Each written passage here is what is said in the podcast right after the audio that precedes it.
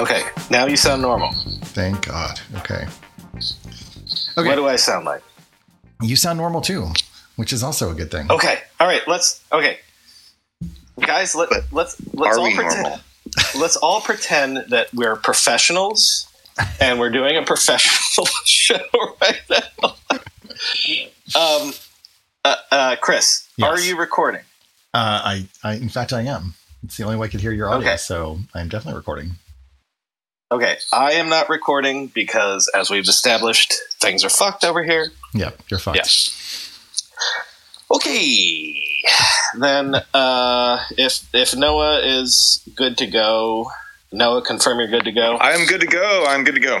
Welcome, everybody, to the Techmeme Ride Home Experience for August 11th. We are joined today by Noah Smith, uh, economist, I suppose. I, that's at least how Brian talks about you. But um, we've got a number of interesting topics, conversations, mostly about the economy, about where we're at, where it's going. It feels like it's been quite the roller coaster so far this year.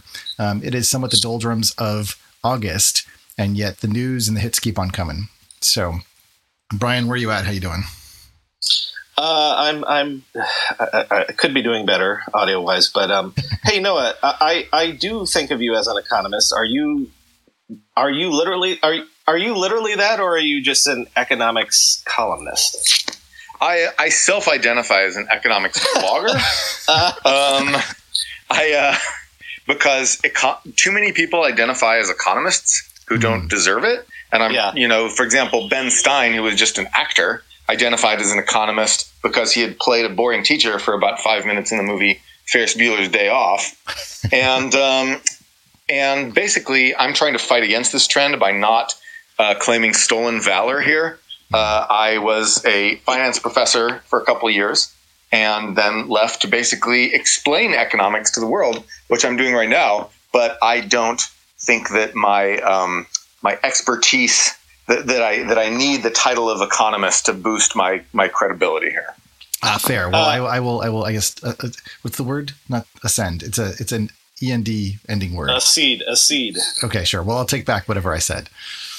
Uh, rescind. I think you mean. That's, rescind, that is the word. Oh, it's that. an ind. Even worse. Okay. Well, you know, continue. Listen, Noah. For our purposes, close enough. MFer. I can, um, I can play an economist on TV better than Ben Stein can. I was I say, agree. you play an economist uh, on Substack, so that seems good enough for me. All right, Mister Mister Economist on TV. Uh, let's let's get the hardest question out of the way. The the the the one that made us want to talk to you. That I've been talking about for two weeks. Uh, are we in a recession? Yes or no? But then I have follow ups. Well, I mean, recession there's basically three definitions. There's does the NBER say we're in a recession? And the answer is no. There's uh, have we had two consecutive quarters of negative GDP growth, uh, which is sort of the folk definition, uh, which the answer is maybe. We'll see when the revisions come out. And the third question is are we producing at below trend level of GDP, which is probably yes, a little bit. So um, the answer is uh, maybe we're we might be in a recession depending on how you want to define it, but we're not in the kind of downturn that really people associate with the word recession. They think of the Great Recession of 2008 and 9. They right. think of, you know, like other downturns like the you know, the downturn in the early 90s and these big painful things that put a lot of people out of work. And so far, nothing like that is happening and it may happen, but it's not happening yet. Um, I'm I'm going to reference pieces that you've written all night long, but um, I, I, thought that was interesting. Your piece on "Are we in a recession?" is the the trend line, which is to say that like when you're in a really nasty recession, lines go down, all the lines go down, and that's sort of what is perplexing folks like me right now. Is not all the lines are going down, and so, but what you're saying is is that if you look if you define a recession as um, an economy is generally going this way, the trend is going this way, and then it's not quite going in the direction that it was, uh, but it's still going up. That could be a form of recession. Is that what you're saying? I, am saying what I'm saying is that the term recession is there's no official government definition of that term, mm-hmm. um, and there is and there's no there's no alpha as they say, in in knowing whether we're in a recession or not. The the word, you know, when, when there's a big painful downturn of the kind that we really care about, you'll know it. It's but, um, which remind, reminds me of this uh, French guy who said, you know, when everybody loved to say God is dead, the Frenchman said uh, he said, when God dies, you'll know it. you know, when there's a when there's a recession, when there's a recession worthy of the name, you'll know it. Whether we're in a technical recession or not doesn't right. matter okay, okay. at all.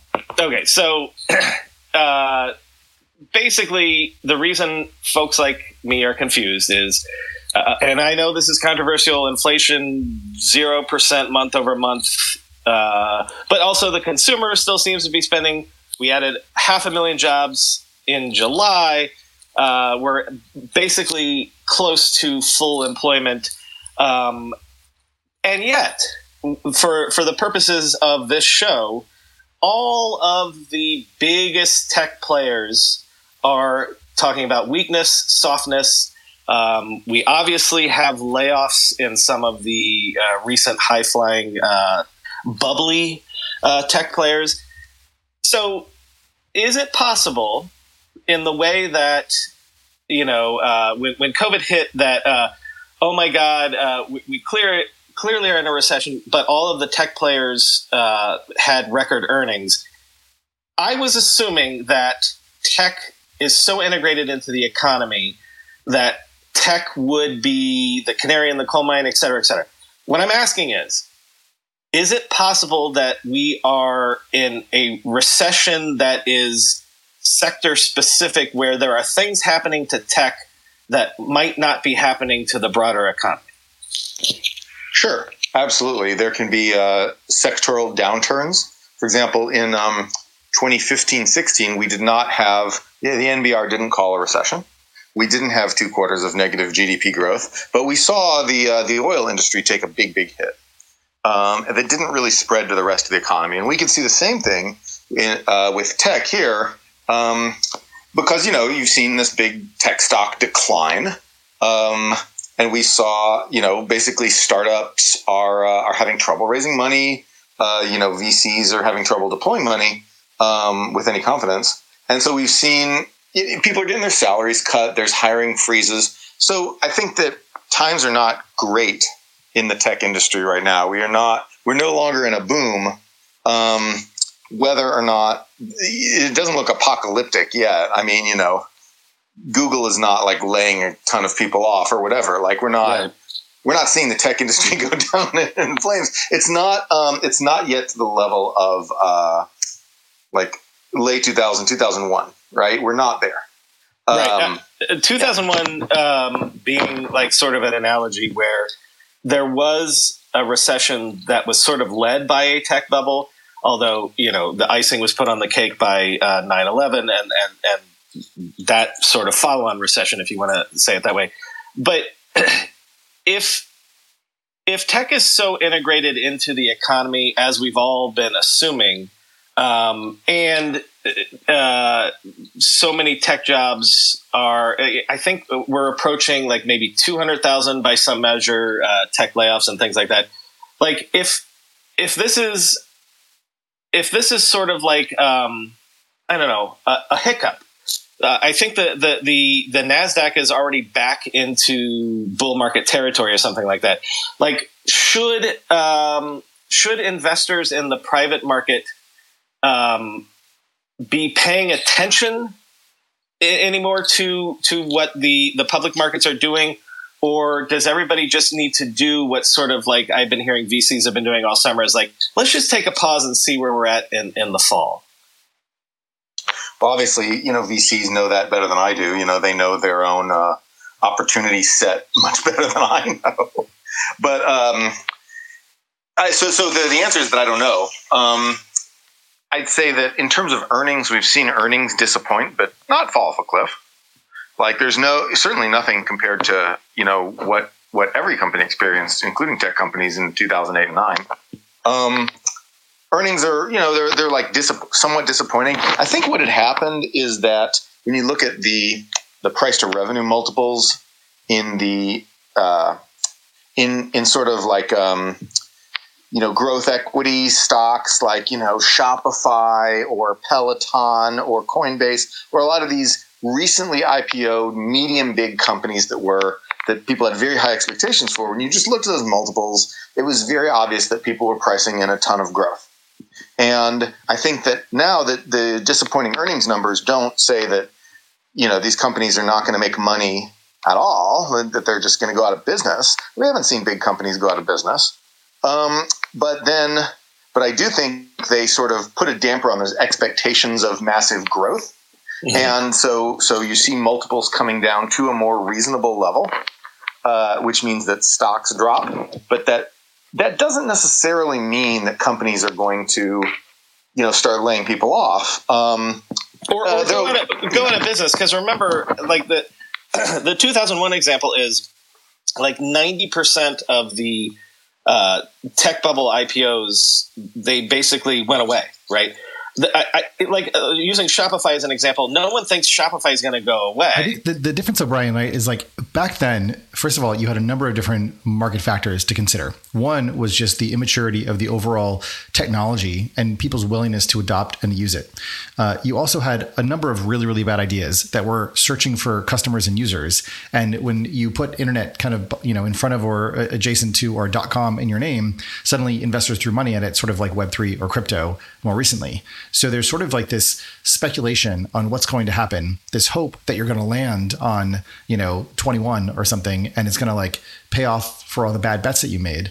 Whereas I think what Noah is saying is that we're kind of in a different phase of maturation when it comes to these these products and these companies, and they're not going to go away like they used to because people like there is right. both product market fit, there is broad usage, there is ways in which these companies are buttressing a lot of other people's businesses. However, the cheap growth that I think people thought they could buy at the start of the pandemic, you know, both with the influx of you know capital from um, you know the U.S. Treasury, but also just sort of like wow, everyone's like online now. All those things that we thought were going to take ten to fifteen years are happening now. Suddenly, people are like, well, I want to buy that because that's where the growth is going to be. And now, of course, we're sort of you know going back to the the norm, and it seems like a lot of like we're sort of back to the growth trajectory that we might have been on previously, which wasn't sort of right.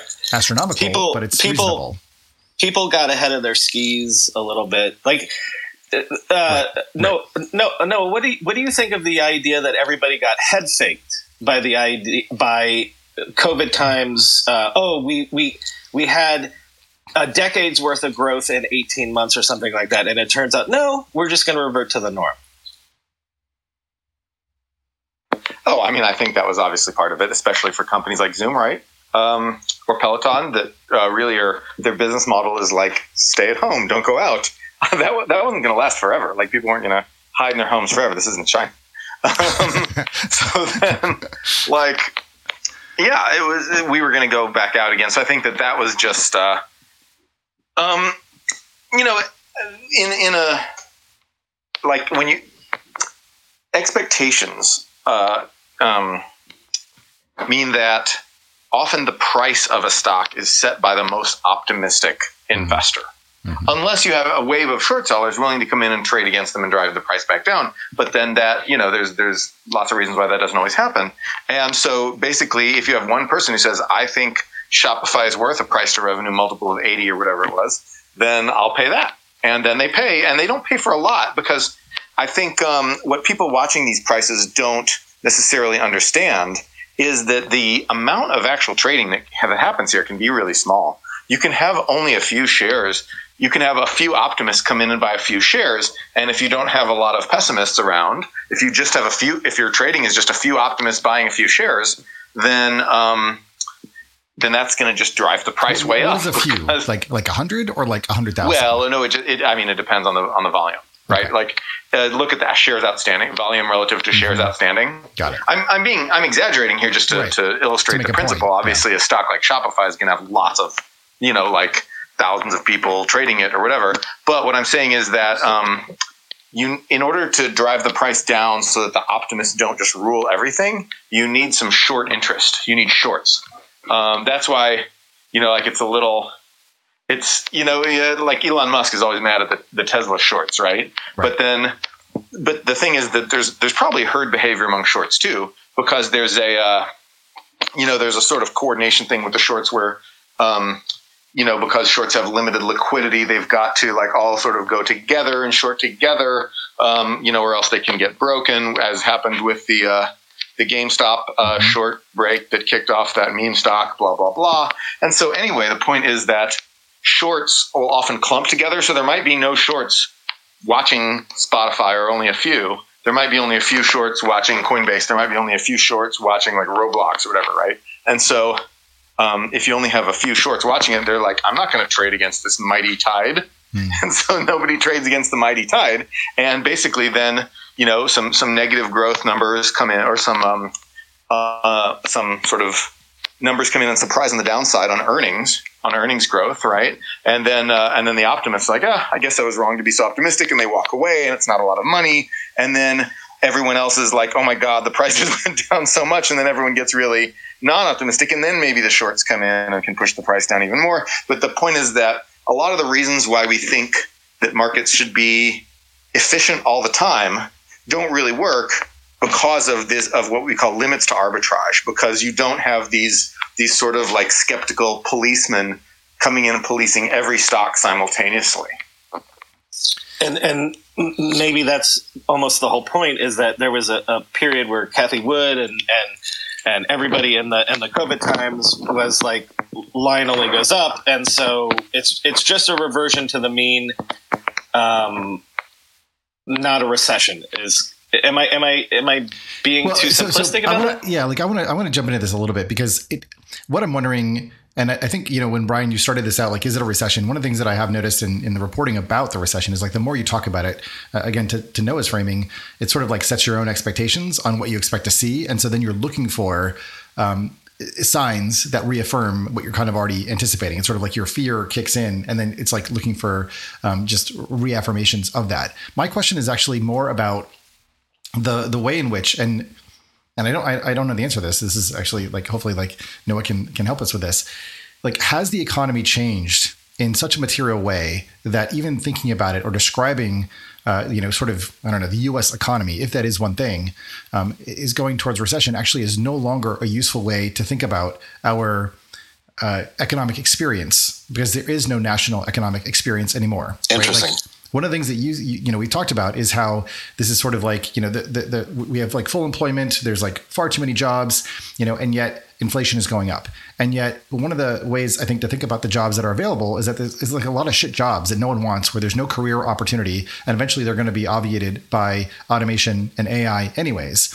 So when it comes to also like thinking about employment the way that we think about employment is also like not really that useful. I think economists have a way, and again, uh, since you're not an economist, this is not going to offend you, Noah. Um, a way of reducing things down to you know quote unquote like a, ba- a, basket of goods well if one of your goods is like an iphone that, uh, that that that good seems to me to be somewhat different than the other things that are in there and so we are in a moment where i feel like we need to think about this more from like a patchwork like it's almost like global warming you know like we're seeing all these different kind of environmental shocks happening at smaller levels and a recession is such a blunt way of describing economic uh, activity that's occurring, but it's so specific to different areas and regions. You know, maybe there is a, a Walmart supercenter or an Amazon fulfillment center or something, and in those places, maybe they are recessing. But maybe in other places they're growing. So I understand, you know, when we're talking about this, like, is the economy overall moving above the trend line or below the trend line?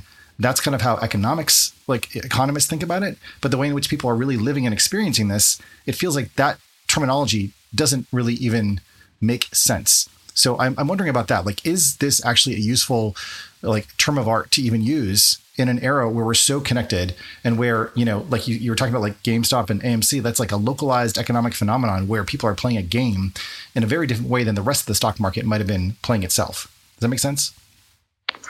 Well, there, I think there's two uh, two points here to make. Yeah. The first point is that when we're talking about a recession, we don't mean financial markets go down. Okay. Financial market crashes can cause a recession, but they they themselves are not a recession. So, fin- um, a recession is when people lose their jobs and actual output slows down. Mm-hmm. Financial markets, in principle, can do whatever they want. In practice, financial market uh, you know crashes will often, but not always, cause a recession. Um, and then, uh, So it's it, those are two very different things. The financial economy and the real economy they're connected, but they're not the same. Mm-hmm. Um, so we should never use the word recession to describe a financial market crash unless people are actually losing their jobs, et cetera. Mm. So that's one. That's point one. Point two is yes, there, there's always local economic downturns, and these downturns don't even have to be short term. They can be, you know, during many of our greatest economic years in the late 20th century, the city of Detroit was sliding into decline and decay. Mm. And mm, so, mm. I mean, obviously, there's stuff stuff like that happens all the time, and there's always sort of regional, um, you know, downturns and things like that. Uh, so, so that's always happened.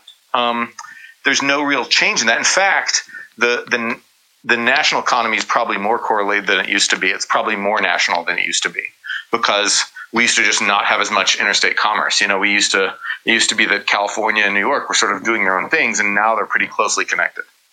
Mm-hmm. Um, so actually, I would say if anything, uh, those sort of localized downturns are getting more are getting rarer and uh, less. You know, everything's getting more correlated. I think you can see that in the data pretty clearly. Mm-hmm. But um, in terms of whether or not the idea of a recession is out of date, no, definitely not. Mm-hmm. Um, and the reason is because when there, you know, um, there are national economic forces that, uh, you know, basically cause pain to the entire nation because uh, monetary and fiscal policy are done at the national level. Mm-hmm. California doesn't have its own currency, and um, its own fiscal policy is basically it has a balance, you know, has to balance its budget just like most states, and um, and that means that the uh, the key policy is really done at the federal level. So what what happens uh, in in modern recessions is that the Fed hits the zero lower bound, and so you have the Fed, um, which lowers interest rates to try to stimulate economic activity in response to like a financial crisis or something like that, and then or um, and then hits zero, and it can't lower interest rates below that, and so it starts doing funky stuff like quantitative easing, et cetera. But then that's you know you're uh, maybe that's less effective at boosting the economy, and so when you hit the zero lower bound, really that's a national thing. And that's sort of the idea that regular monetary policy can't really help anymore. And um, when you have unemployment uh, increases, they'll differ from state to state, but you, you, see it all over the map. You see the whole map go red. Hmm. So when I said like when there's a real recession, you'll know it. That's what I meant. Well, also, like you will not find people who are, are, are doing great. Mm. You, you, you wrote about how like we think of the 50s as like the, the greatest time in the American economy ever, and yet there were like three recessions in the 50s. So um, you know the the downturns are, are one thing, but like downturns that people remember or feel maybe is something else.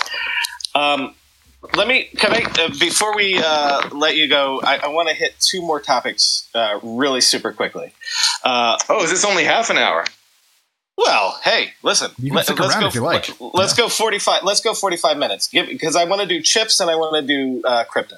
All right. Let's so, okay, chips is this. Um, if you're an Apple and you have um, a non-zero chance not that. yeah, if you have a, non, a non-zero chance that that um, China's going to invade Taiwan in the next eighteen months, or at least blockade um, I know that it's not easy to change the thing that you know you built your entire business around for the last 20 25 years but like shouldn't we be seeing more tech companies fleeing or, or making contingency plans or something? And i know that again if you couldn't signal that out in the open but like I, I feel like one of the biggest, not black swans, but like one of the biggest things that people are not paying enough attention to is that like the entire global tech industry could be brought to its knees like tomorrow if things go bad. If if you were if you were an Apple, how quickly would you be trying to have contingencies outside of Taiwan? Well, I think there's a good reason that they don't put me, or at least there is a reason why they don't put me in charge of Apple, why Tim Cook has that job instead of me, and I'm just a humble blogger, which is that Tim Cook has to please his shareholders, and I'm just thinking about how to explain events to the public. Um, but, you know, uh, yeah, so so when Apple decided to go all in on Chinese manufacturing, that was a very conscious decision. They knew the risks, they knew the potential downsides, and they gambled on it. They, I, you know, were they greedy? Of course, companies are always greedy. Uh, were they stupid? I would say not necessarily. They were just taking risks. Back in the 2000s, or the even the even the early 2010s, but certainly during the the um, reign of Hu Jintao in China, it looked like China was still on the path toward becoming more peaceful. You know, Hu Jintao had a markedly more peaceful strategy toward Taiwan than his predecessors had. Um, and then it, it looked as if China was opening up more, you know, around the 2008 Olympics. And you could make a macro bet on that. And the more you made that macro bet, the more risk you took on and the more re- reward you stood to reap from that uh, because of the China cost advantage that prevailed at that time. So Apple did that, and they, you know, some companies did not go all in on China, and some companies did. Apple did, um, and now it is going. You know, it's it's going to have to suffer the consequences. Um, there's really no, you know, it, back in the days when America was the hegemon, and you could just, and America got to decide whether or not there was going to be conflict or tensions or whatever. You could just lobby America to back off but here, if China blockades Taiwan, no amount of Apple lobbying of anybody will make any difference, and no one will listen to Tim Cook.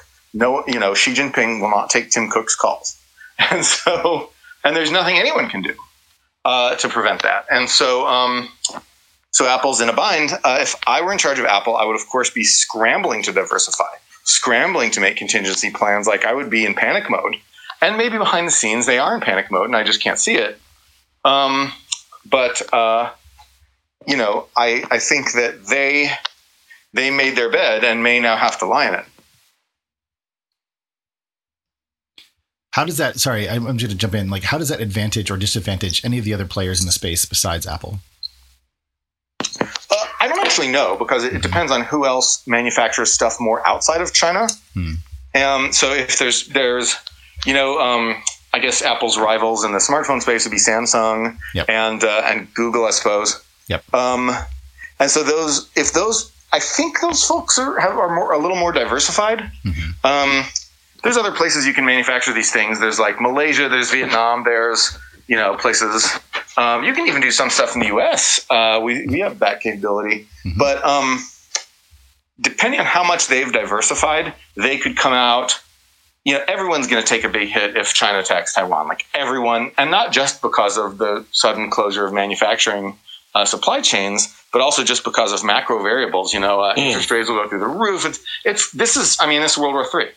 Like that's that's the big one. That's the thing. Yeah, We've all been like a tweet to uh, the story uh, from Wired, uh, an excerpt from the 2034 novel, a novel of the next World War, and it's it's quite good if you ever get a chance to read it. Who wrote that? Um, it's actually a former, I think, commander in the Navy. Is that Stavridis? Elliot Ackerman and Admiral James Stavridis. Stavridis? What happened? Think Twitter Spaces just froze. When you go through airport security, there's one line where the TSA agent checks your ID and another line where a machine scans your bag. The same thing happens in enterprise security, but instead of passengers and luggage, it's end users and their devices. These days, most companies are pretty good at the first part of the equation where they check user identity. But user devices can roll right through authentication without getting inspected at all. In fact, 47% of companies allow unmanaged, untrusted devices to access their data. That means an employee can log in from a laptop that has its firewall turned off and hasn't been updated in six months, or worse, that laptop might belong to a bad actor using employee credentials. Kolide finally solves the device trust problem. Kolide ensures that no device can log into your Okta protected apps unless it passes your security checks. Plus, you can use Kolide on devices without MDM, like your Linux fleet, contractor devices, and every BYOD phone and laptop in your company. Visit kolide.com slash ride to watch a demo and see how it all works. That's K-O-L-I-D-E dot com slash ride, kolide.com slash ride.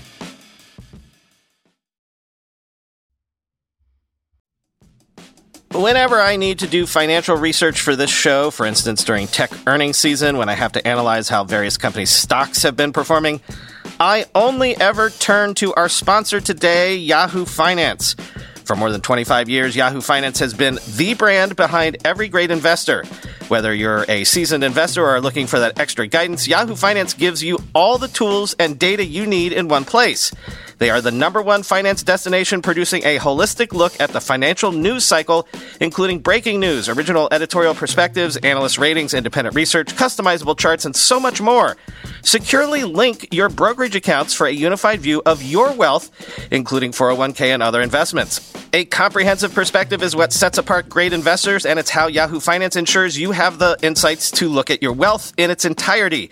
With a community of over 90 million users each month, their real strength is helping you on your way to financial success.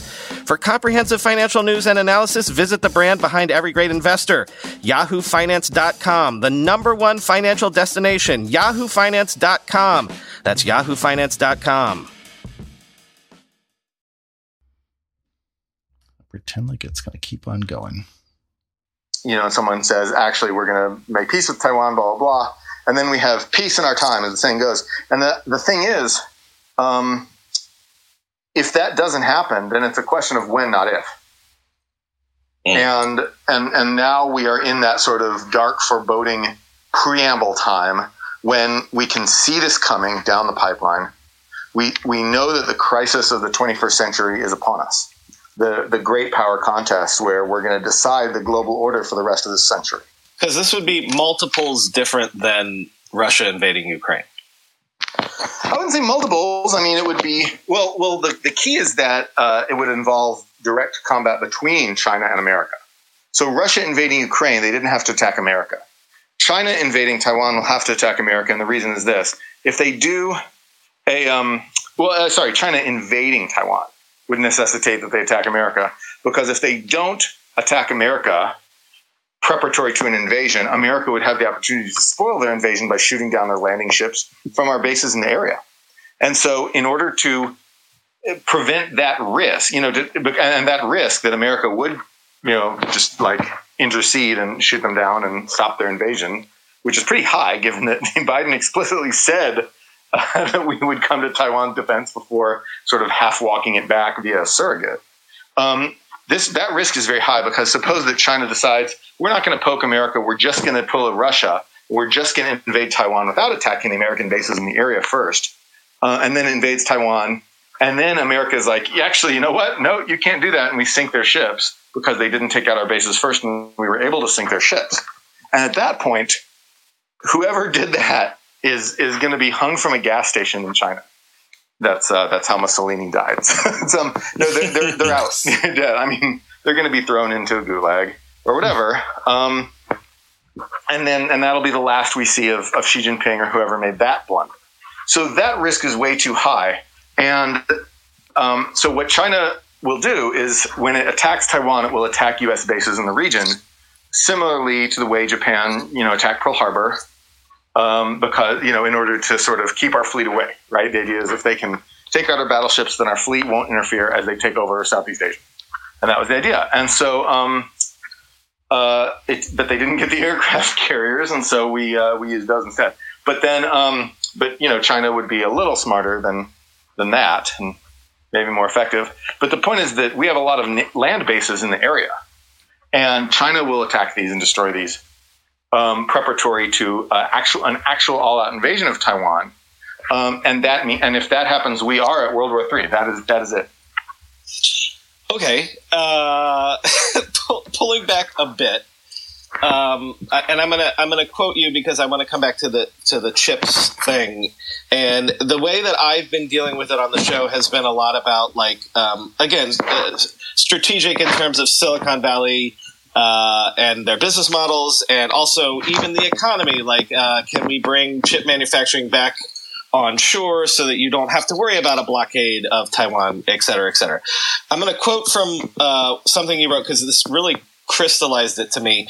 It's the reason that governments care about this is not just jobs, is not just about like, oh God, if China invades Taiwan, you won't have iPhones for however many years or whatever. Um, you say that like if computer chips have to be shipped from Taiwan and South Korea, they'd be vulnerable to Chinese blockade. And the reason that that's important is that precision weapons, the damage an explosive does drops off very quickly as the explosion becomes more distant. This is a basic fact of geometry. Generally speaking, the radiative heat drops off as the inverse square of the distance, while the strength of the shock wave drops off as the inverse cube. So, making a weapon 10 times more precise means that you make it somewhere between 100 and 1,000 times as destructive. So, what we're saying is the reason that all countries, uh, uh, regions, Europe, uh, Japan, South Korea, the United States, it's not just that we, we, we, we can't do without our phones and our cars and all these things. It's that in the modern era, you can't wage war effectively without these ships because, as we're seeing in Ukraine, precision munitions have to have to have these chips, and if you don't have them, you're basically fighting in the 20th century. That is accurate. Yes, I think you just pretty much summed it up. Oh well, then okay, Chris. you wanted to ask about crypto. Yeah. Um, last thing, uh, Noah. The uh, you said uh, you had a piece recently that said something that I've heard from other people, which is that you think that there is probably there's got to be one more bubble coming. I think you said it was specifically for Bitcoin, um, but you've written a lot of pieces about like you know we debate the use case for crypto and things like that. Um, when you're thinking of crypto right now, um, give give me the argument that you made for why you think we're due for another bubble. It has to do with, um, in in your argument, the the Supreme Court of all things. Uh, yeah. So so I'm not you know gonna I, I I wouldn't bet money on my prediction. I was just you know speculating for fun as I made clear in the post. But um, if we if we look at Bitcoin's history, Bitcoin has, has had a series of bubbles, four big ones, and um, each bubble has generated a lo- significantly lower peak to peak or trough to peak return than the previous uh, bubble. And when I say a bubble, I'm not judging. I'm not saying like Bitcoin is a bubble, it's useless, it's valueless, blah blah blah. I'm not saying that. Not saying that. I am saying simply a rise and crash. All right, just a rise and crash in the dollar price of Bitcoin. We've seen that four times. No one disputes that. That is just the graph. And so each time the return that you'd get from, uh, you know, from from holding on during that time has gone down. And so I expect that to continue to happen. And there's a good reason for that return attenuation to continue to happen, which is adoption saturation. When you have a bunch of people who might hold Bitcoin but don't, and they buy into the system and they pay for Bitcoin, you increase demand and you therefore increase price. And so that as more and more people have become aware of Bitcoin and as more and more people have had reason to adopt Bitcoin, you've seen more and more people have I have Bitcoin, you know, and and and who doesn't these days? Who doesn't have a little Bitcoin? And so the more of that that you have, the more the less opportunities for increased onboarding of new people that you have. And so I think that's why we've seen this return attenuation. And this isn't this shouldn't be that controversial a thing to say. It's you know um, this is this is pretty classic going, with every going, financial asset. Going going from one to a thousand is one thing. Going from a thousand to ten thousand is one thing, but going from twenty thousand to fifty thousand is yeah. The idea that we'd have one more bubble and me predicting its size from just looking at the pattern of the previous bubble, that's goofy, right? I was just I was just having fun. Um, don't don't take that to the bank. Don't bet on that. Um, but then the idea that Bitcoin's uh, return attenuate returns are attenuating as adoption saturates, that I think is a serious piece of analysis. Now, is that because we're still waiting for some kind of real widespread use case or additional use cases or for something else? Or is it sort of like like gold enough where it's kind of like you know all right we kind of understand the mechanics of this. And so therefore now that it's like better understood the speculative kind of you know where returns would no longer be attenuating but would actually be increasing um, is no longer possible because that's sort of like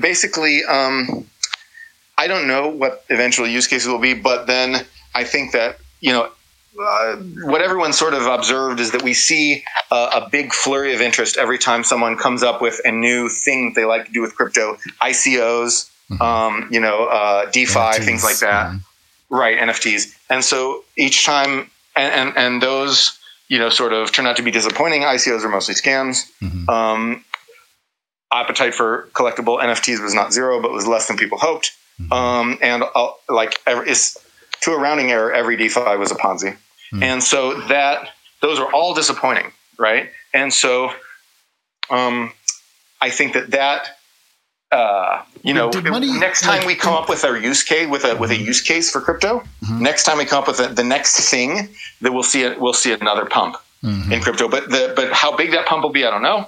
Mm. And whether that use case is real or is just another bunch of scams, I don't know. Uh, my guess is that it's going to be a bunch of scams just because you know crypto is unregulated finance, and unregulated finance always, always, always lends itself to scams, mm-hmm. no matter where you go, yep. and no matter what era. Uh, that is just what unregulated finance is about. So yeah, I mean, is, um, that, is that like the job to be done of unregulated finance? Like it is actually like yes, yeah, okay, just scams. Yeah, yeah, yeah. and so mm-hmm.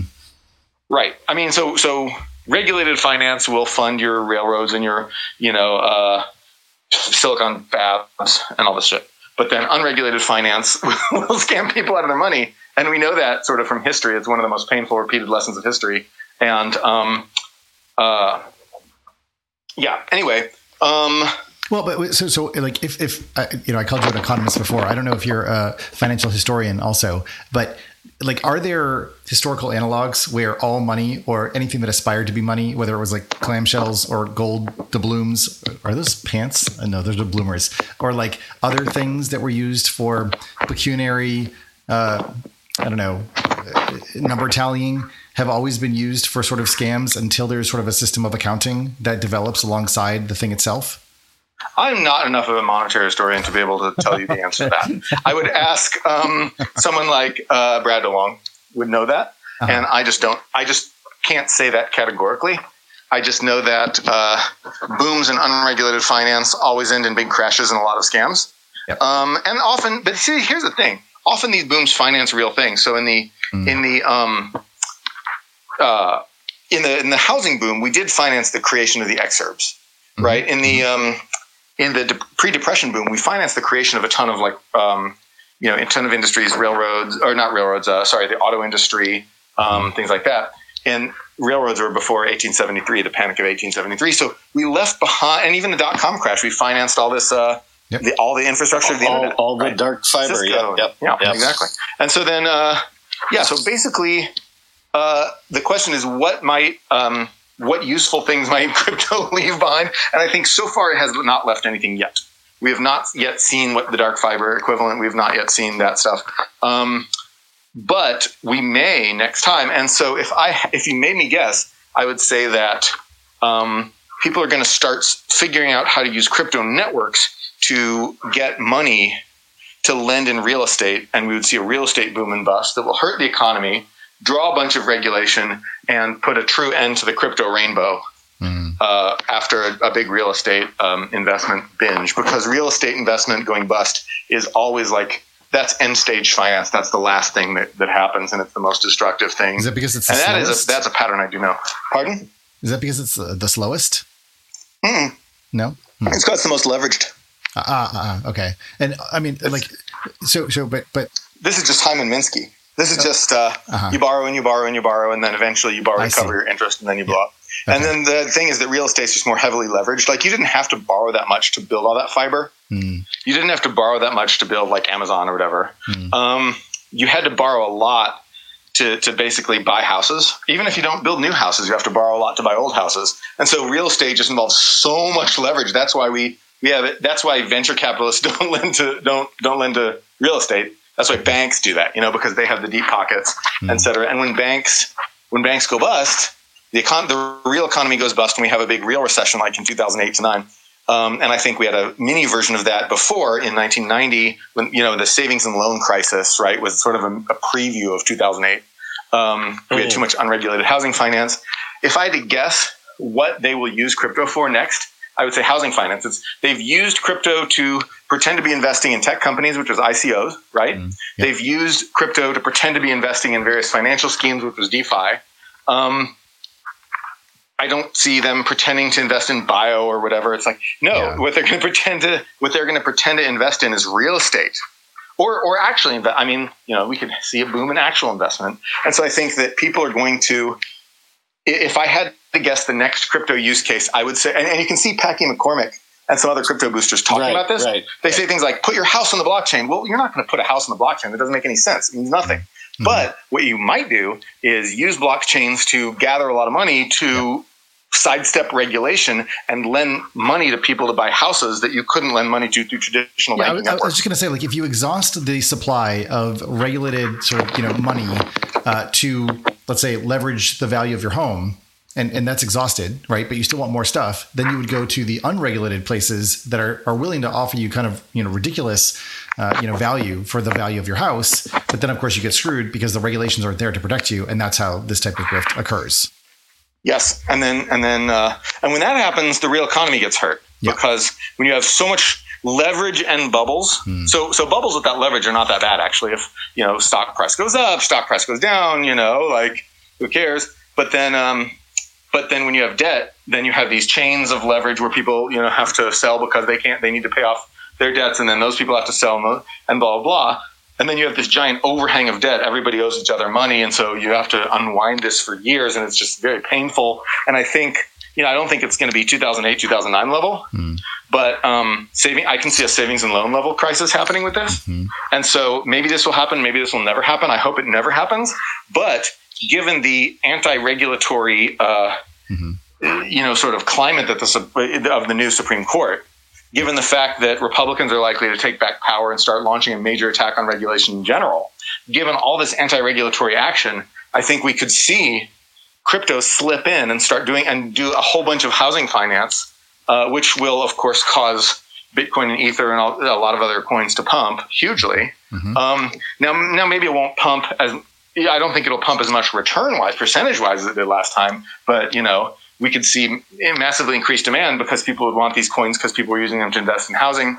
And so I think, you know, in this scenario, we could see another bubble and crash. And this one would hurt the real economy. And afterwards, everyone would come in and say, how, how did we let this happen? And, and then you'd have, you know, ang- people writing angry op-eds about how we must never let this happen again. And then a year later, you'd get some like kludgy sort of, you know, Dodd-Frank style uh, you know, Sarbanes Oxley style sort of like bill, you know, making sure that this thing that would, you know, will never happen again. And then, and then the crypto rainbow is done, I think, because then you, then unregulated finance era is done and crypto will be regulated as normal finance. No, no, very last thing. And then um, you're free to go back to the rabbits. Uh, All right. Uh, They're looking bored.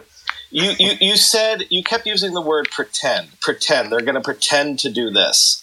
Right. I, that's an interesting word to use. So, what do you mean by that? It, it, it I, well, not, they, they pretended ICOs yeah. will pretend because none of these were real companies. Name me a name me a real good company that like ICO'd. I mean, you you got like a couple things in the crypto space itself that just like completely operate within the crypto space, and and you know, but like ICOs, almost all ICOs were scams, right? Name a uh, name a DeFi project, a Web three project that's actually worked out so far like Axie Infinity blew up, Helium's going to blow up, like all these things.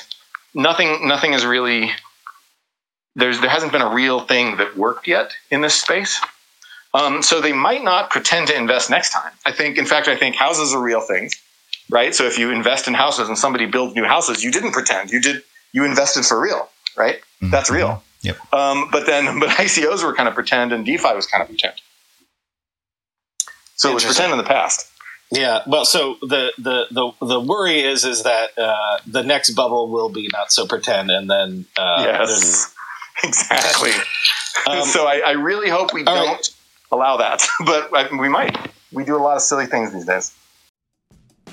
We all know there are things in life that you have to compromise on, but when it comes to your health, there is no compromise. So don't go back to that one doctor who uses your appointment to catch up on the latest headlines, their family group chat, their crossword puzzles, just because they're available right now or they take your slightly sketchy insurance. Instead, check out ZocDoc, the place where you can find and book doctors who will make you feel comfortable, listen to you, and prioritize your health. And you can search by location, availability, and insurance, so literally no compromises here because with ZocDoc, you've got more options than you know. ZocDoc is a free app and website where you can search and compare highly rated in network doctors near you and instantly book appointments with them online. Once you find the doc you want, you can book them immediately, no more waiting awkwardly on hold with a receptionist. And these docs all have verified reviews from actual real patients. We're talking about booking appointments with tens of thousands of top rated, patient reviewed, credible doctors and specialists. I have personally used ZocDoc to find a podiatrist when I needed one for the first time ever in my life. Go to ZocDoc.com slash TechMeme and download the ZocDoc app for free. Then find and book a top rated doctor today. That's Z-O-C-D-O-C dot com slash TechMeme. ZocDoc.com slash TechMeme. With everybody fighting for attention, how can your business stand out and connect with customers? Easy. Get Constant Contact. Constant Contact's award winning marketing platform has helped millions of small businesses stand out, stay top of mind, and see big results fast. Constant Contact makes it easy to promote your business with powerful tools like email and SMS marketing, social media posting, and even events management. With Constant Contact, you'll reach new audiences, grow your customer list, and communicate more effectively to sell more, raise more, and fast track growth. Don't know much about marketing? No sweat. Constant Contact's writing assistance tools and automation features help you say the right thing at the right time, every time. Plus, you can send with confidence knowing your emails are actually reaching your customers thanks to Constant Contact's best in class 97% deliverability rate. I use this and you should too. Tackle any challenge with Constant Contact's expert live customer support. Plus, everything's backed by their 30 day money back guarantee, so get going and start growing your business today with a free trial at constantcontact.com. Just go to constantcontact.com right now. Constant Contact, helping the small stand tall. ConstantContact.com. Okay, Noah, we're going to let you go if you want. Chris and I are going to still talk about something else tech related. Um, All right. But uh, before before we uh, let you go, um, your Substack is Noahpinion. Is there anything else you want to plug? Thank you for coming on, et cetera, et cetera. Just uh, tell us anything you want to tell us, and, and thank you so much. Oh no, yeah, thank you guys. It's been really fun. Yeah, everybody just read my blog. It's uh, it's called Noahpinion without an O in the middle, which some people put. Um, it's just Noahpinion, and um, it's uh, you know it's fun. It's uh, I'm having fun blogging. All right, see you guys later. Thanks so much. Yes, Awesome. thank you, Noah. Thanks, Noah. Take care. Uh, Chris, Yes. You know what I, I want to talk about uh, because it's one of those topics that um, I haven't gotten to talk about on the show, uh, but Tell you and. I have talked about offline. It's the um, Google doing the get the message uh, uh, ad campaign to pressure Apple to join their RCS. Yep. SMS, MM, what- what- whatever RCS is. Um, I don't even know. Yeah, who cares? Yeah, yeah, yeah, yeah. Yeah. So, um, No, I just went to I- Google. I'm sorry. I went to google.com or actually the, the new tab um, page, and there's literally a message. I will, I will tweet it, and you guys can take a look at it. So they're they're they're literally putting the homepage of Google uh, behind this campaign. Mm-hmm. mhm. so it smacks a little bit of desperation, and You know, it, um, it really it worked out for Google Plus, so I don't see why they wouldn't do it again. well, so uh, I w- what we were talking about offline, you and I was I, I shared uh, Benedict Evans had a tweet talking about how okay if you're if you're Google and obviously you you want uh, well if you're Google and you and you want to have some sort of a a, a foothold in the messaging space, here's your problem um, in in North America or at least the United States, iPhone and, and iMessage kind of wins, right?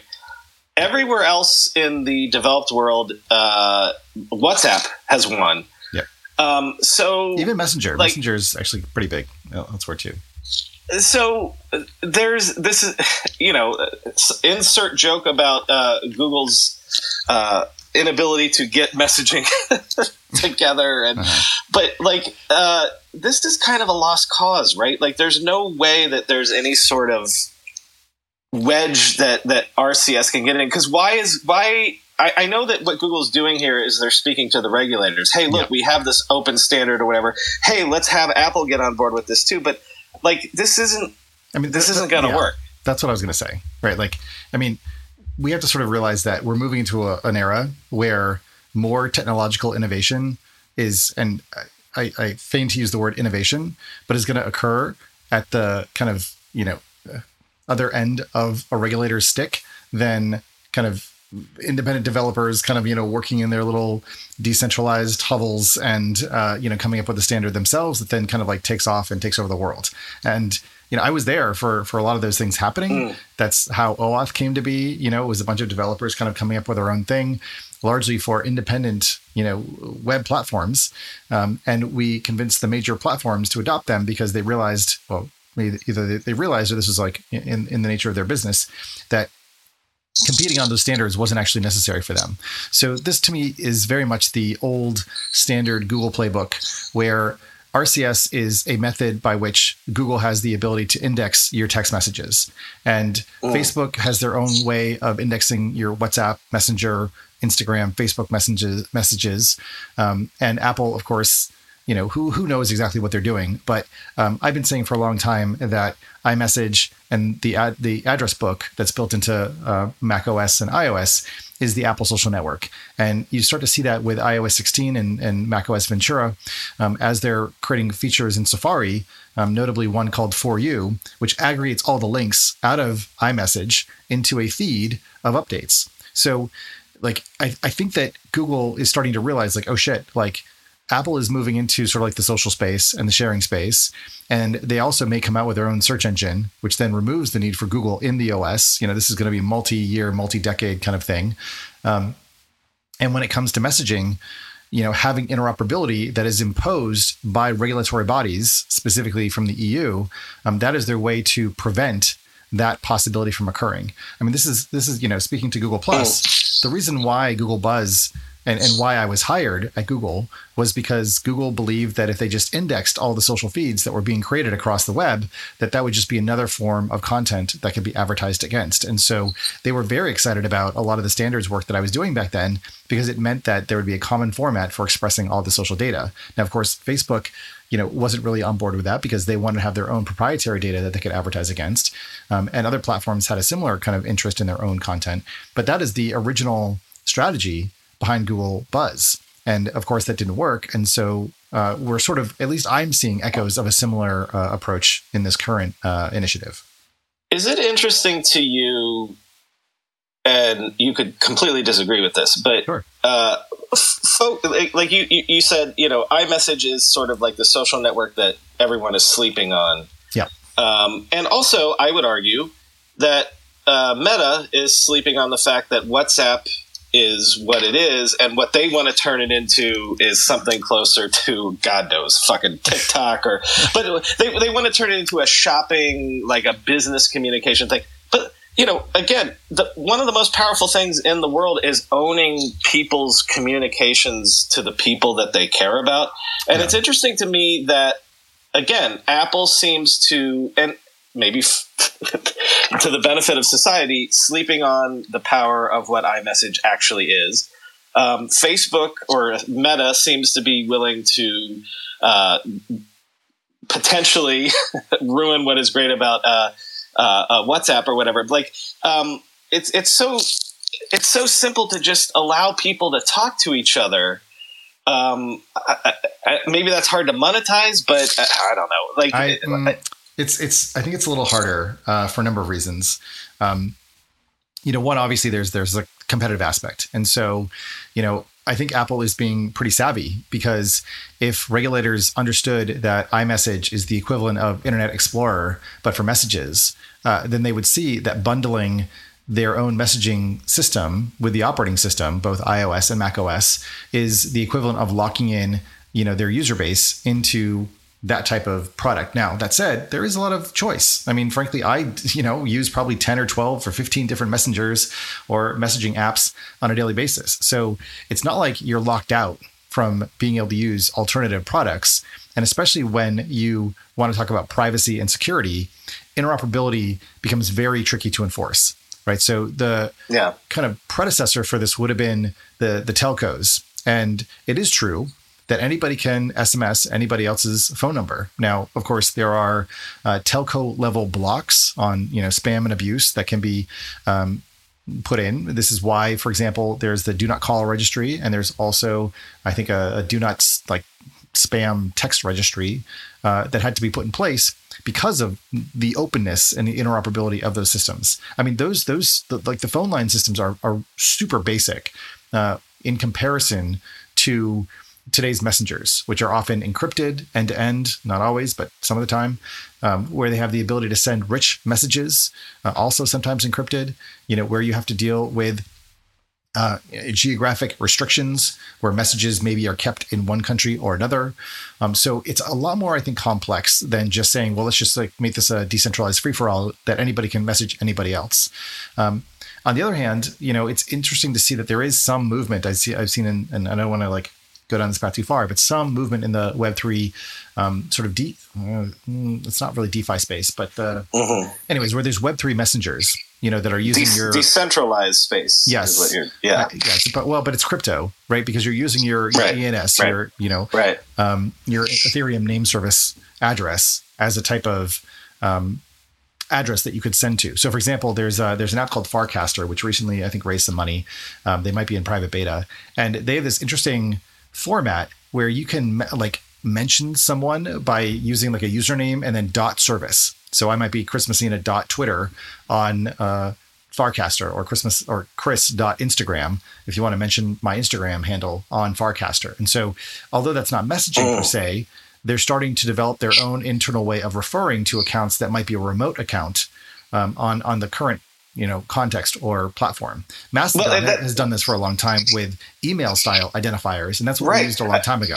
Mm-hmm. I was going to say, like, I mean, that's where we get things like you know the at reply at symbol and and you know god forbid the hashtag and things like that like yep. baking into the overall internet like sort of that direct stuff that doesn't go through um, you know smtp and like you know traditional sort of messaging and email stuff i guess but yeah, I th- like, um, I, it's it's it's really really hard for me to think about where this goes uh, because. Mm. Like I can imagine a world in, in which there is interop, and in fact, there is interop between iMessage and you know sending messages to other platforms but there is this interesting and you know the wall street journal had that story about um, you know teens bullying each other or something because someone was a, gr- a, green bubble versus like a blue bubble because you know blue represented the iphone which meant that you know you are a more affluent you know person or a young person or something and like I don't know that interop you know solves or addresses that problem. That's a that's a design problem. That's not a you know a security or um, you know kind of represents the integrity of the service problem. It's not it's also not about um, the ability to move media content and messages between different platforms. Um, and I don't know how you necessarily deal with that. Um, so, for example, um, you know, some platforms will have limitations on the size of the you know videos or files that you can share or send. Um, you know, if you, for example, are an independent I don't know, self-hosted messaging service, do you want to be storing, you know, gigabytes and or terabytes of, you know, user videos? Do you want to deal with, you know, what happens when people use your platform for child pornography and things like that? Like, so there are some questions about the modern use of these messaging platforms that bears some scrutiny and some questions as to how we want these things to work, and then what actually allows for competition to occur, and whether or not, you know, I can take all my messages out of, let's say, WhatsApp and then transfer them into iMessage or transfer them into some random shady Android app, you know, that's going to like ultimately leak out to the internet. And then all the people that I've been messaging now, of course, their privacy has been violated by my choice. So I, I don't know. Like that's where it gets, I think, a little more tricky than, uh, you know, we, we've seen in the past. I, um, I, I met with a, uh, an LP um, from Singapore this afternoon, and you know I'm doing all the things over email, like, well, here's my cell number if you need to get in touch with me, X, Y, and and I forget this because you know there's things are solved in certain ways, and and and he mm. was just like, just just WhatsApp me. Yeah, and I was like, oh right, I, and I had to I had to download WhatsApp to my phone to make sure that I could do that. But yeah, um, well, you know, it, like it, here's another example, right? Like, you know, what happens? Uh, you know, there's there's of course another generation coming up on Discord, you know, or even Snap. Yeah. You know, exactly. and so exactly. if kids on Snap want to, you know, message kids on Discord, is that something that should be mandated by the European, you know, government? Uh, wh- you know, what does that even mean? And what are the privacy protections that happen on both ends of those platforms?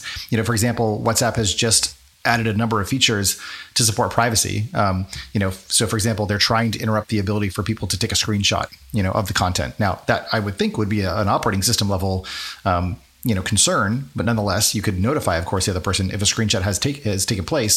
But now, if the the platform that you're interoperating operating with doesn't actually support that feature that is very vital to you understanding like the privacy exposure that you you know uh, that you're experiencing what does that mean? You know and who's at fault? And and how do you sort of you know police that? So i think this is why you know when it comes to a common set of messaging standards you know i don't i don't know the full spec of what rcs actually supports and whether it's identical with what imessage does or if it has its own set of features or if it uses different names for things or what have you. But these are i think the layers of consideration that you need to think about as opposed to just saying well everyone should be able to message everybody and it should just be you know uh, open season just like the phone networks Right, because we have spam because That's right. email was designed in a Well, certain and, way. You know, another another good example, right? Like if Google, uh, you know, and, and Google has with Gmail added their Gmail extensions that allow you to have interactive messages. And I don't know that it's an open standard uh, that anybody can use. Maybe it is, but there's very few other email providers that have adopted this format.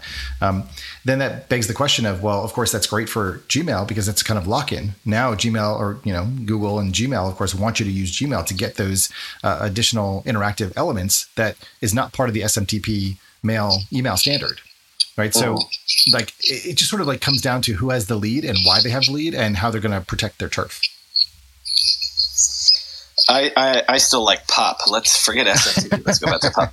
Um, let's use pine uh, do you have something from the recent two weeks that is on your mind? yeah well you know so uh, i guess uh, there's um well i I think we have three more topics um Yeah. You know, so one actually, well, we could do four, but I think we'll do three. Um, one is is is actually related, sort of, to this. Is that um, let's see, what is his name? It's actually on the top of Techmeme right now. Um, uh, Felix Krause. Uh, I will share a link to this um, into this channel. Yeah, I talked about this today. Yeah. You know, like so. So I've I've watched Felix for for a while. Um, he, I believe, uh, built the Fastlane tools, um, and he uh, discovered by essentially kind of you know looking at the traffic that was going on between Instagram's uh, mobile apps and Facebook's mobile app and um, and Instagram that these platforms are tracking everything that you're doing if you use their in-app browsers. Now, I, I, suppose I kind of expected this, so it wasn't that surprising to me. But it's surprising once you, I don't know, I guess, sort of realize how how few other people kind of also anticipated this, or just maybe like the the brazenness of it. So essentially, what's uh, happening? I, I was going to say, Hmm. uh, Apple didn't anticipate Uh, this. Well, it's a little bit different though because so it may be the system Safari, you know, WebKit browser, right? So I think Apple's approach has been to say, well, we will create a secure rendering engine for web content, and other uh, browser makers have to use our rendering engine. And you know, Apple does this for security. It does it for um, you know battery and performance reasons. And so that I think might have been how they were. Um, maybe approaching it. And so it was sort of surprising, perhaps, that what was going on here is that as that window is loading, um, you know, Instagram essentially injects some JavaScript or maybe an iframe or something that is loading more or less the the Facebook advertising, you know, complex. And that is something that, you know, whether Apple was looking for that or not, I mean, it may not actually be non-compliant. And in fact, you know, if you agree to the terms of service of these platforms, that may be okay. Now, I think a, a really big question is whether or not this flies in the face of, and it probably does, the intention of the app tracking transparency effort that Apple, you know, made to make these things more private. And this just goes to show like how powerful the advertising sort of industrial complex is. I mean, it's going to figure out how to track you regardless. And if you're using a browser that's built into these apps, then those apps have control over that experience.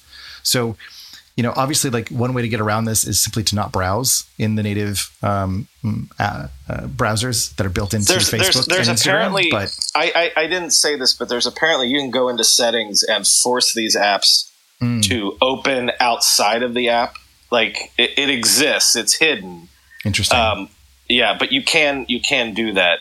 Well, uh, but okay, you said you're not sure that this is against what ATT yeah. is doing. It's certainly against the spirit of what they wanted to do. Uh, I mean, look, the, the, spirit of what they want to do, I think, is still up in our or like an open question.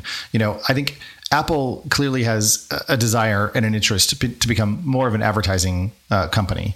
How they become an advertising company has yet to be seen, and it's sort of like the way in which they under promote iMessage as their social network. Right? They're very savvy about their communications. They're very savvy to put privacy out there in front. Now, you may be able to disable these trackers inside of these apps that are provided by Facebook.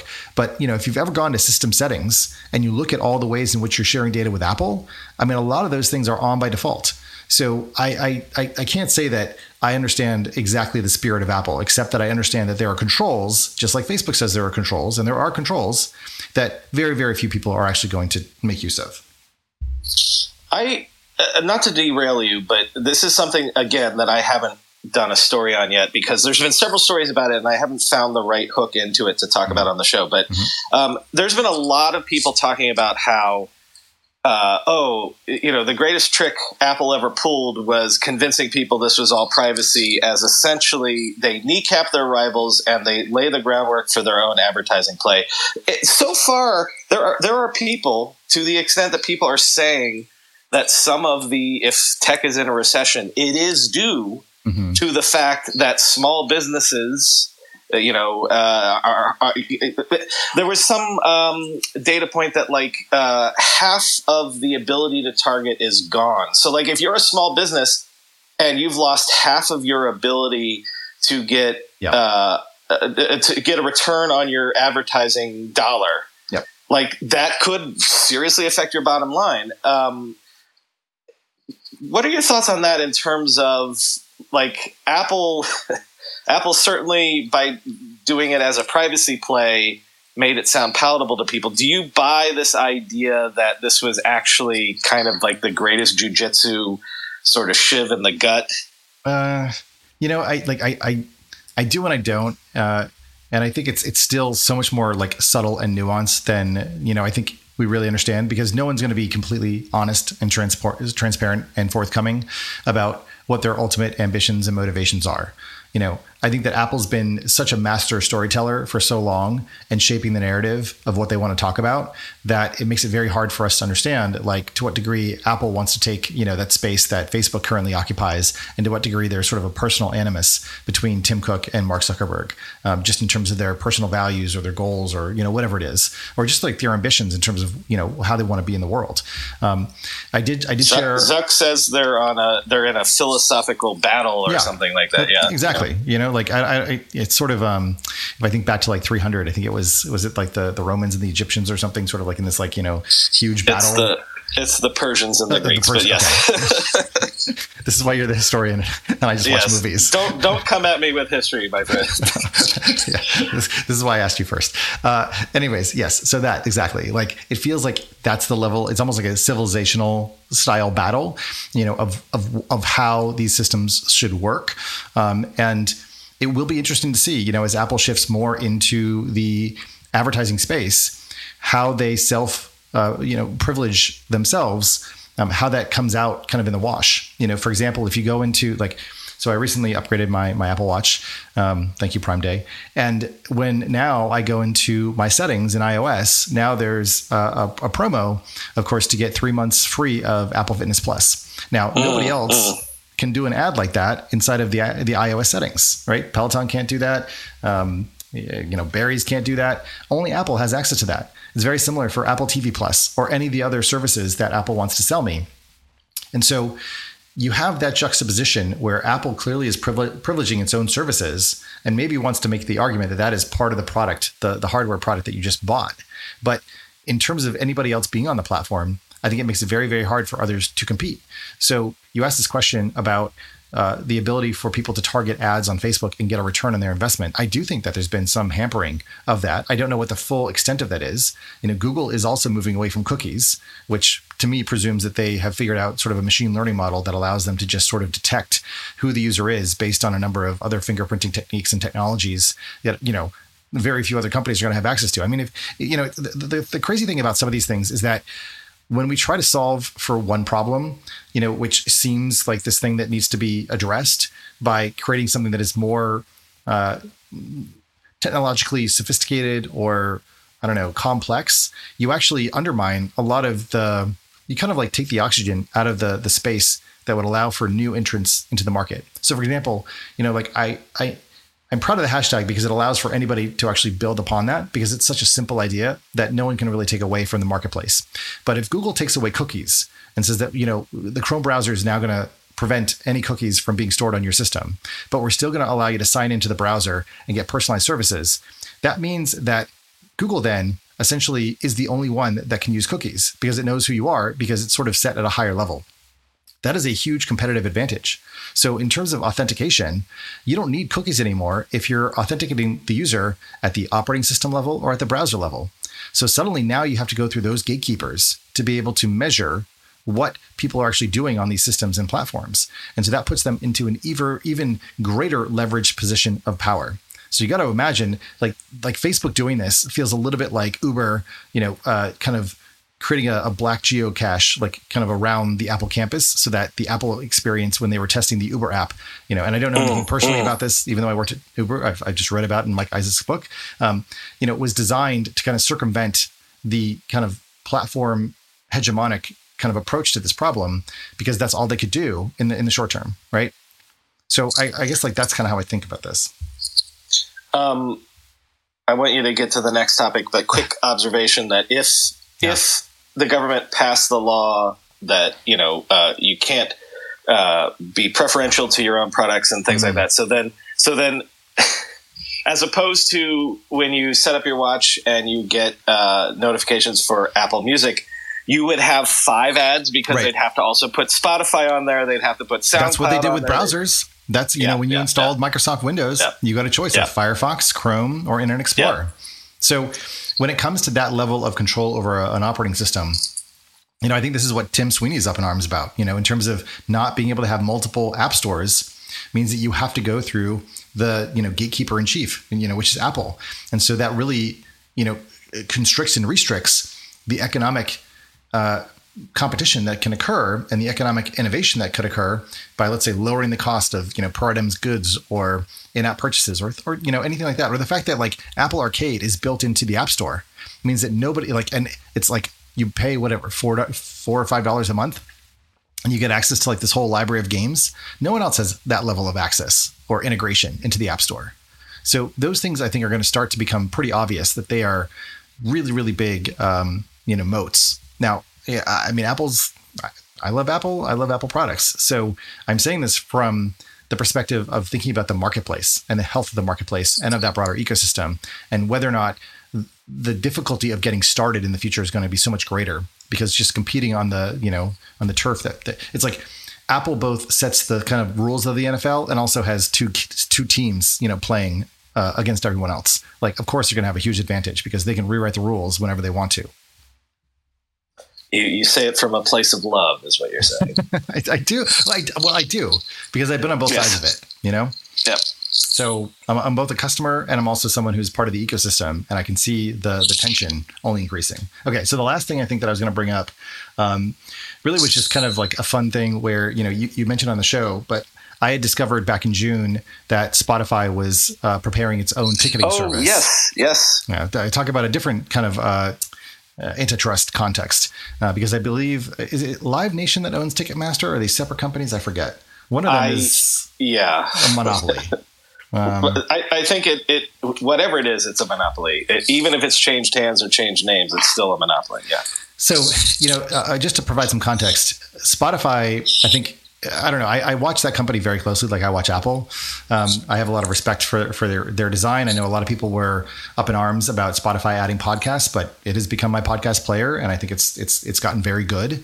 Um, the the way that they are very focused and iterate constantly, you know, and learn, I think is is pretty profound, and their recommendations are quite good. I mean, it's you know, I don't really use TikTok that much, but in terms of content recommendations on Spotify, I feel like you know I go to Spotify and I get great stuff that I like, um, even if I didn't hear about it or know about it before. So, anyways, Spotify has been moving very hard towards, you know, creators, creator monetization. Of course, we had Mike Mignano, founder of uh, Anchor, um, on the show before. And you know, Spotify's been doing a bunch of interesting things to support the the creator world. Um, of course, they have to deal with all the different types of creators, from musicians to podcasters to soon audiobook um, and book authors, um, and uh, the Spotify tickets thing, uh, which I believe you can get to. What is it? Tickets.spotify.com. I don't know. Something like that. Uh, yeah, tickets.spotify.com.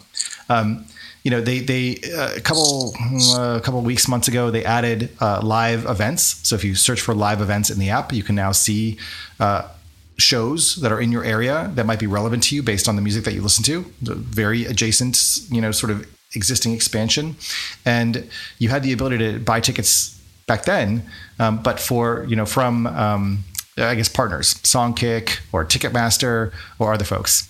And now with tickets.spotify.com, you can actually go in and purchase tickets directly through Spotify itself. So Spotify becomes the ticket handler and issuer of those tickets. Right. Not an affiliate. Yeah. Correct. And this to me seems like it's it's a test, it's an experiment, but it's a really good example of kind of you know using the position in one space. And you know spotify is never going to have a, a, native device that they get distributed on. Of course they tried that with car thing car thing has now been discontinued. It's 50% off from from what i know. Um, and so they need to find other ways of you know getting some margin from the types of purchases purchases that happen around the media that they distribute. So uh, spotify tickets i think is a pretty interesting uh, move in that direction. It, it i mean it reminds me of folks like you and I have thought from day one, well, eventually Spotify's play is to kill the record labels and mm. be the platform for the artists, uh, cutting out the middleman. And in a weird way, like over the last few years, we feel like that's gone away because they made moves in that direction, and basically we're like, yeah, this isn't going to play, and so they they've they've they've gone in the podcasting direction because it's like for various rights issues and, and margins mm-hmm. issues, that's the easier way to go. But you finding this and, and them going in this direction reminds me that that doesn't mean that they're they don't want to do that in the end. they're still they still might be playing the, the, the quiet long game here. Well, you know, the thing that I was thinking about uh, when we were talking to Noah, you know, is about where there is um, kind of I don't know, you know, fat in the system, uh, where there's essentially kind of you know these middle tiers or middle layers or bureaucracy that are human APIs. And I know this is going to sound very, you know, crass to, to a lot of people, but you know, hear me out.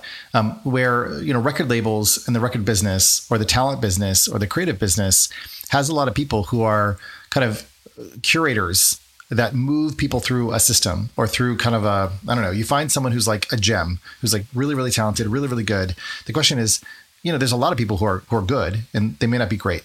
So how do you filter those folks up into the right place in the let's say music business where they can be discovered, where they can get their music out there, where they can, you know, get the kind of management that they might need to actually, you know, be turned into someone that could be even greater and reach a broader audience.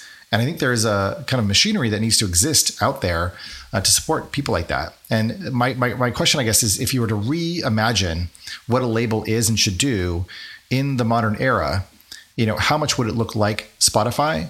Or how much would it oh. look like something else? Let's be real for a minute. Most guys would wear a t-shirt every day of their lives if they could. The problem is that most t-shirts are not acceptable to wear at work or out on a hot date night. But today's sponsor, Cuts, has finally changed that. Cuts t-shirts are such high quality, wrinkle free, and so buttery soft that you can look like you're dressing up even when you're dressing down. Yeah, you heard that. Wrinkle free. You never have to substitute comfort for fashion ever again. If you see me in a t-shirt, it's likely one from Cuts. I'm also a huge fan of their AO five pocket pants. The right sort of step up from jeans without going all the way into dress pants, like literally my ideal Venn diagram of professional looking but comfortable feeling. When you touch something from Cuts, you can immediately immediately feel the quality. Their proprietary fabric blends are ridiculously soft and breathable, they don't wrinkle, and they look way more expensive than they actually are. For a limited time, our listeners get 20% off your entire order when you use code RIDE at checkout. That's 20% off your order at cutsclothing.com with promo code RIDE. Please support our show and tell them we sent you. Experience the perfect blend of style and comfort with Cuts Clothing. Cutsclothing.com, promo code RIDE for 20% off. Okay, it's time to commit. 2024 is the year for prioritizing yourself. Begin your new smile journey with Byte, and you could start seeing results in just two to three weeks. Just order your at home impression kit today for only $14.95 at Byte.com.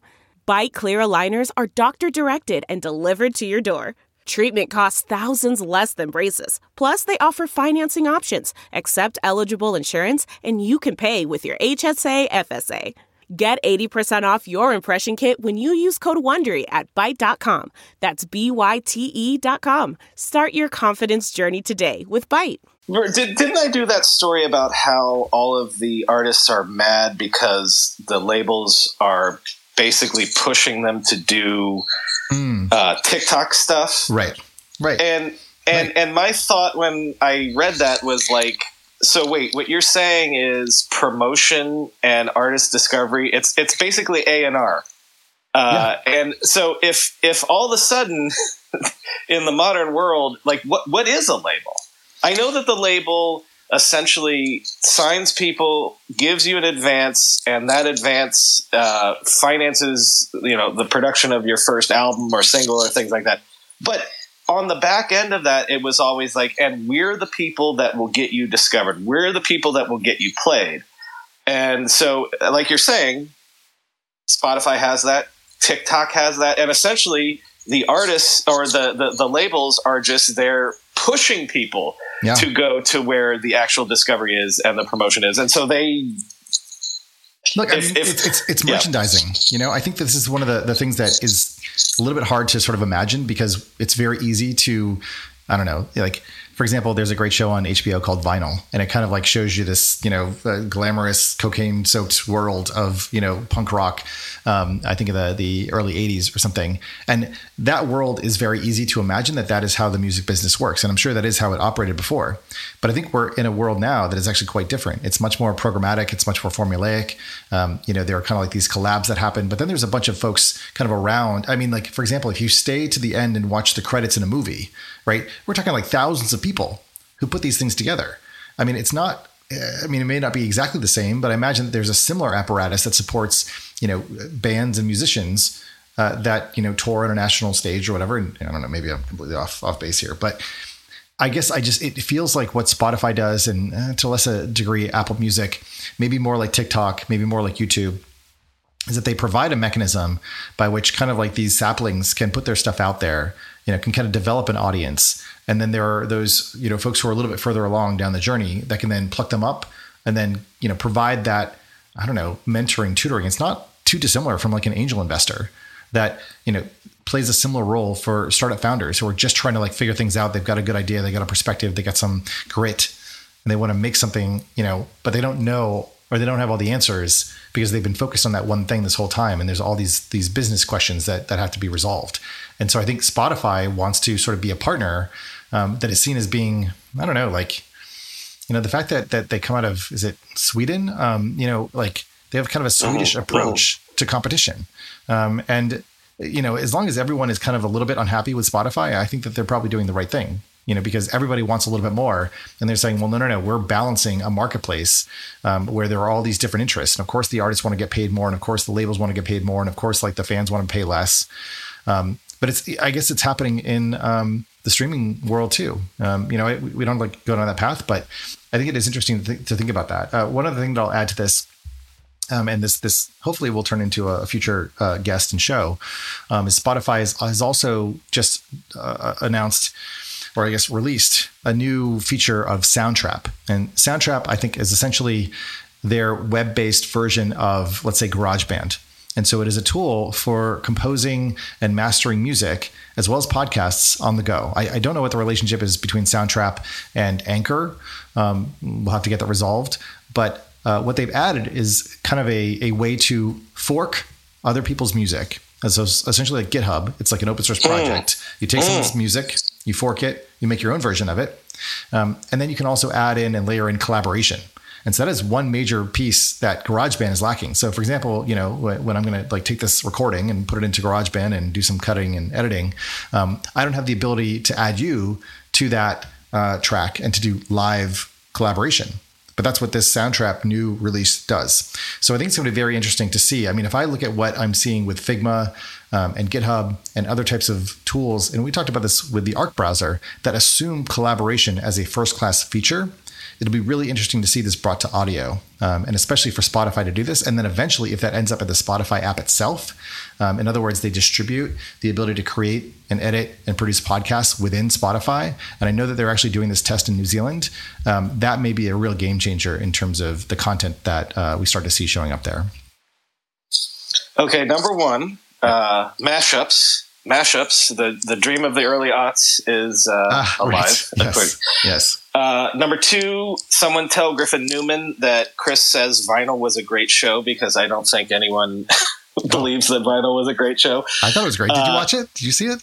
I watched the first three episodes, and okay. listen. Uh, uh, by the way, Griffin will tell you that it was uh-huh. not a great show. But by the way, uh, great podcast. Uh, um, uh, Blank check with Griffin and David. Hmm. They're starting a mini series on um, um, what's his name, The Shining, and I can't oh, think of his. Oh yeah, yeah. Um, yep. Okay, I, I forget his name too.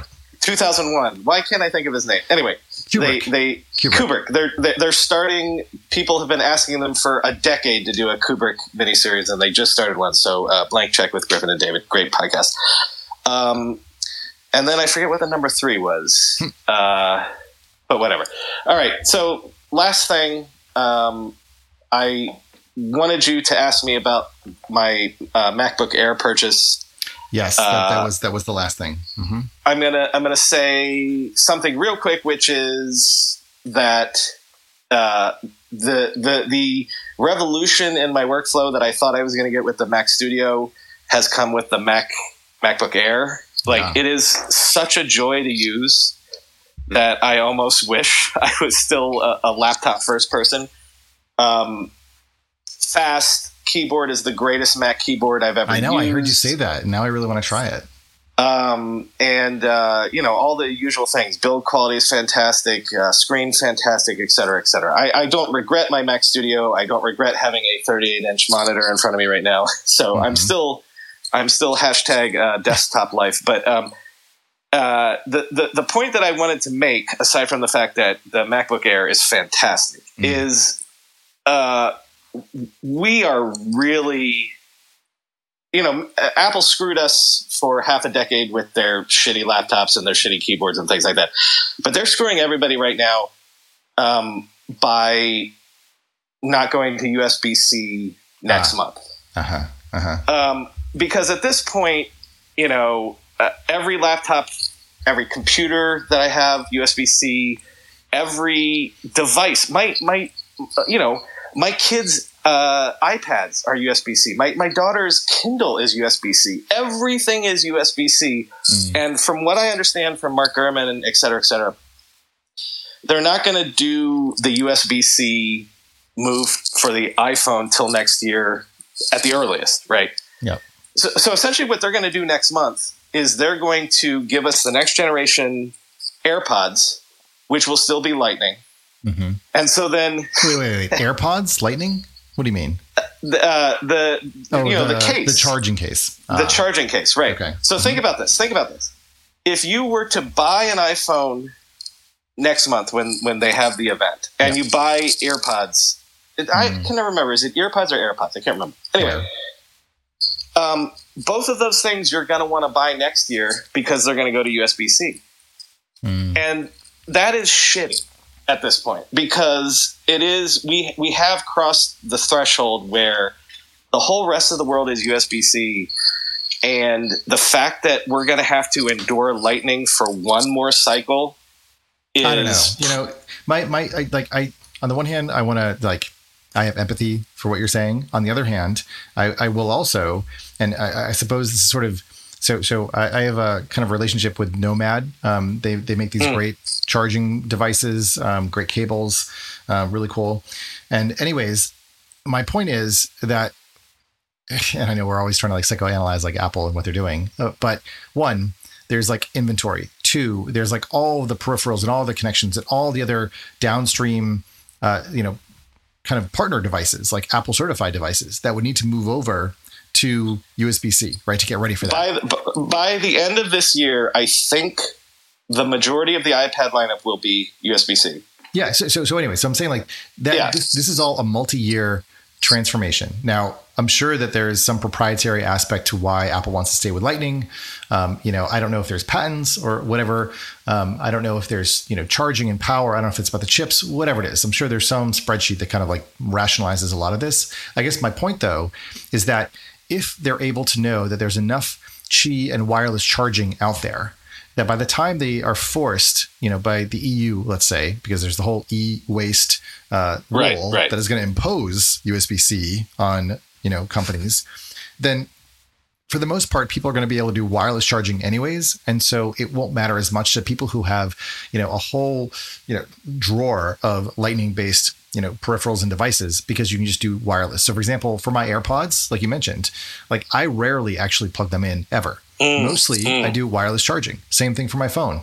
So, if we move to a world where I'm actually using my uh, Lightning adapter a lot less, and I'm just using wireless charging, your advocacy for USB C is actually a lot less relevant to me personally. Now, I know that you know I've got the luxury of having these you know devices that do wireless charging, but what I'm saying is that wireless charging might get good enough, you know, between now and you know the next year or something, or already is good enough that the the the wire actually becomes a lot less important to this whole argument. the I, I I did a story like a year ago where uh, there's so much energy loss. Like you know ah. this from Yeah, yeah. from charging on wireless that it's it's a wired charge is faster. Number one, if you want to get your device charged, I'm not going to argue Quickly? whether it's like better Yeah. or worse. Like also like And data then- data transfer speeds. I do plug in my phone plenty. Yeah. You know, and I Yeah. know the speed of USB C, so I'm not arguing that level of Yeah. performance. I'm saying Yeah. for the average user that has a few USB or, or I'm sorry, Lightning chargers around, it's going to be expensive and annoying to have to change. It's going to be worse than uh, the headphone gate. You know, when they remove the headphone jack. So Oh, see, I, I, I'm completely, I, I, I'm, I'm uh, uh, radicalized on this. Where, I, I, like you, I would like to have every surface be, you know, wireless charging capable. You know, you see that in airports now, where you, Yeah, you, you, yeah. you put it down on a thing. But, but uh, it's egregious to me that uh, every the, the when I travel with the family, Mm. and Papa is in charge of charging 12 devices. oh, I see. Okay. I can charge Yeah. everything now at this point, including With my USB-C. laptops Yeah. with USB C. And the one, the two things that I have to worry about, because Mm-hmm. even even even the Apple Watch, you have a USB C cable that connects to the to the wireless charging for your Mm-hmm. watch. But so my point is, uh, it's egregious to me that the iPhone and the um, EarPods AirPods uh, are still Lightning, and I.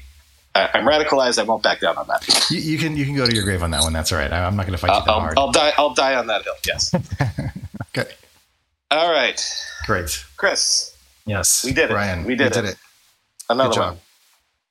All right. Well, thank you Uh, everybody for tuning in. eh, Uh, yes. Oh, and next week. Our, I was going to say uh, you're going to be here next week. I will. So in theory, uh, In theory. depending on how it works out, we should have uh, an episode in person. So that is the hope, and it'll probably be on Tuesday. So uh, that might be an Okay. earlier day for people. So yeah.